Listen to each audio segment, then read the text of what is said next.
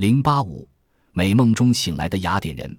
公元前四百一十五年六月七日早上，从美梦里醒来的雅典人发现一夜之间，全间的赫米斯神半身像及其阳具雕像差不多全遭毁坏，面孔被敲烂或涂污。起初，大家以为独胜罪恶是喝醉酒的顽皮青年所为，但是破坏的范围太广，显然是有组织的行动。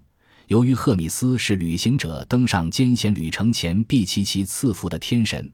故而引起了人们的愤怒和恐慌，因为这一年雅典人为战争的狂热情绪支配，整装待发的远征大军即将去支援西西里岛雅典盟邦塞格斯塔，以对抗岛上由那强大城邦叙拉古所支持的城邦色利努斯。在这年春天，雅典人不仅为战争装备了一支舰队，而且武器已经准备妥当，供应品亦已归集齐全，同时还招募了大批志愿军。在这关键的时刻，赫米斯神像遭毁坏，雅典人认为是一个极可怕的恶兆。至于这人神共愤的事情是谁干的，当下谣言四起，莫衷一是。这大概是雅典历史上一宗最神秘、最莫名其妙的事。雅典全市街头的赫米斯神像都竖立在方形的石碑上。在排除了闹着玩的恶作剧之后，雅典人开始怀疑敌对城邦科林斯。因为建立殖民城邦叙拉古的正是科林斯，叙拉古既然即将与雅典交战，科林斯便可能这样恐吓雅典人取消远征。没有找到证据，忠诚的共和主义者又认为这些捣乱行为是憎恨雅典民主政体的贵族进行复辟的先声。最热烈讨论这个事件的，莫过于雅典的统治机构国民议会。国民议会为此举行了多次会议。但初步讨论并未获至新的结论。六月中旬，突然引起另一次轰动。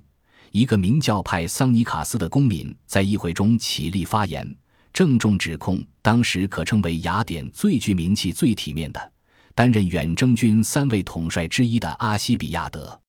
阿西比亚德当时约三十五岁，家境富裕，是一位立下许多彪炳战功的杰出将领，更是手段圆滑。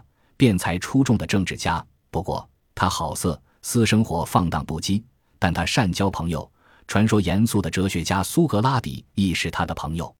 正如希腊诗人阿里斯多芬尼斯说：“雅典人对阿西比亚德正是爱恶难分。”派桑尼卡斯言辞谨慎，避而不提毁坏赫米斯神像一事，却说阿西比亚德有一次在狂欢酒会中，以模仿方式。嘲笑一流新努神殿举行的秘密宗教仪式，在雅典人看来，这是比毁坏赫米斯神像更为严重的独圣行为，因为一流新努秘仪是不能公开的。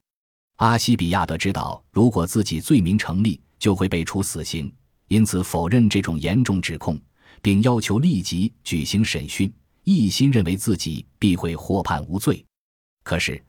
阿西比亚德的政敌安德罗克里斯决心趁机除掉阿西比亚德。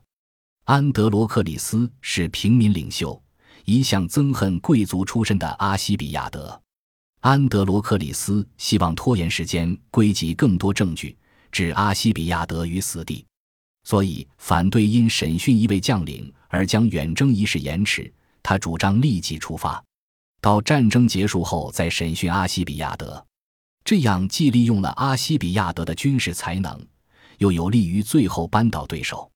结果，议会接纳他的主张，并命令阿西比亚德率领舰队启程远征。于是，舰队开赴西西里岛战场。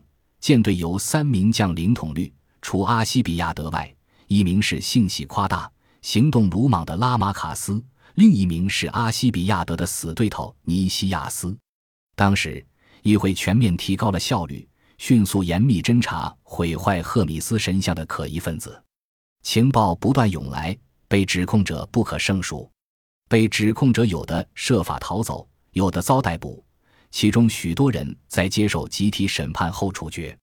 不久，阿西比亚德的一位远亲，名叫艾加利斯蒂的贵族妇人到议会作证，重新指控阿西比亚德亵渎一流新奴密仪。议会中人听后勃然大怒，立即派遣一艘船前往西西里岛，将阿西比亚德召回受审。阿西比亚德假装服从命令，登船回国。但在中途便逃之夭夭了。他这个决定十分英明，因为议会早已以缺席裁判方式将他判了死刑。到底阿西比亚德真的有罪，还是遭人陷害？当时的历史学家修昔的底斯也自认迷惑不解，正如其他许多雅典人一样。证据表明，阿西比亚德并没有毁坏赫米斯神像，而且如果因此取消远征，对他并无好处，反而大有损失。但他的确很可能犯了亵渎伊留辛努密仪之罪，因为这种嘲笑神圣的行为正是当时年轻一代的风尚。另一方面，雅典一般民众亦不致存心陷害阿西比亚德，因为他们希望战事获胜，而阿西比亚德是最有希望领军取得胜利的将领。至于艾加利斯蒂，他为什么指控自己的远亲，原因始终不明。在整个事件中，最可能获得好处的是尼西亚斯，他一直反对远征。假如因此事而取消远征，他就正中下怀。这是现代人的分析。如果尼西亚斯是主谋，那么他的计划可以说是自食其果，因为阿西比亚德离开后，西西里岛远征行动将一败涂地，独立负起指挥职责的尼西亚斯便手忙脚乱，进退失据。最后，尼西亚斯向敌军投降，结果亦难逃一死。逃走的阿西比亚德经过八年流亡，荣归雅典，再度受命统领雅典军队。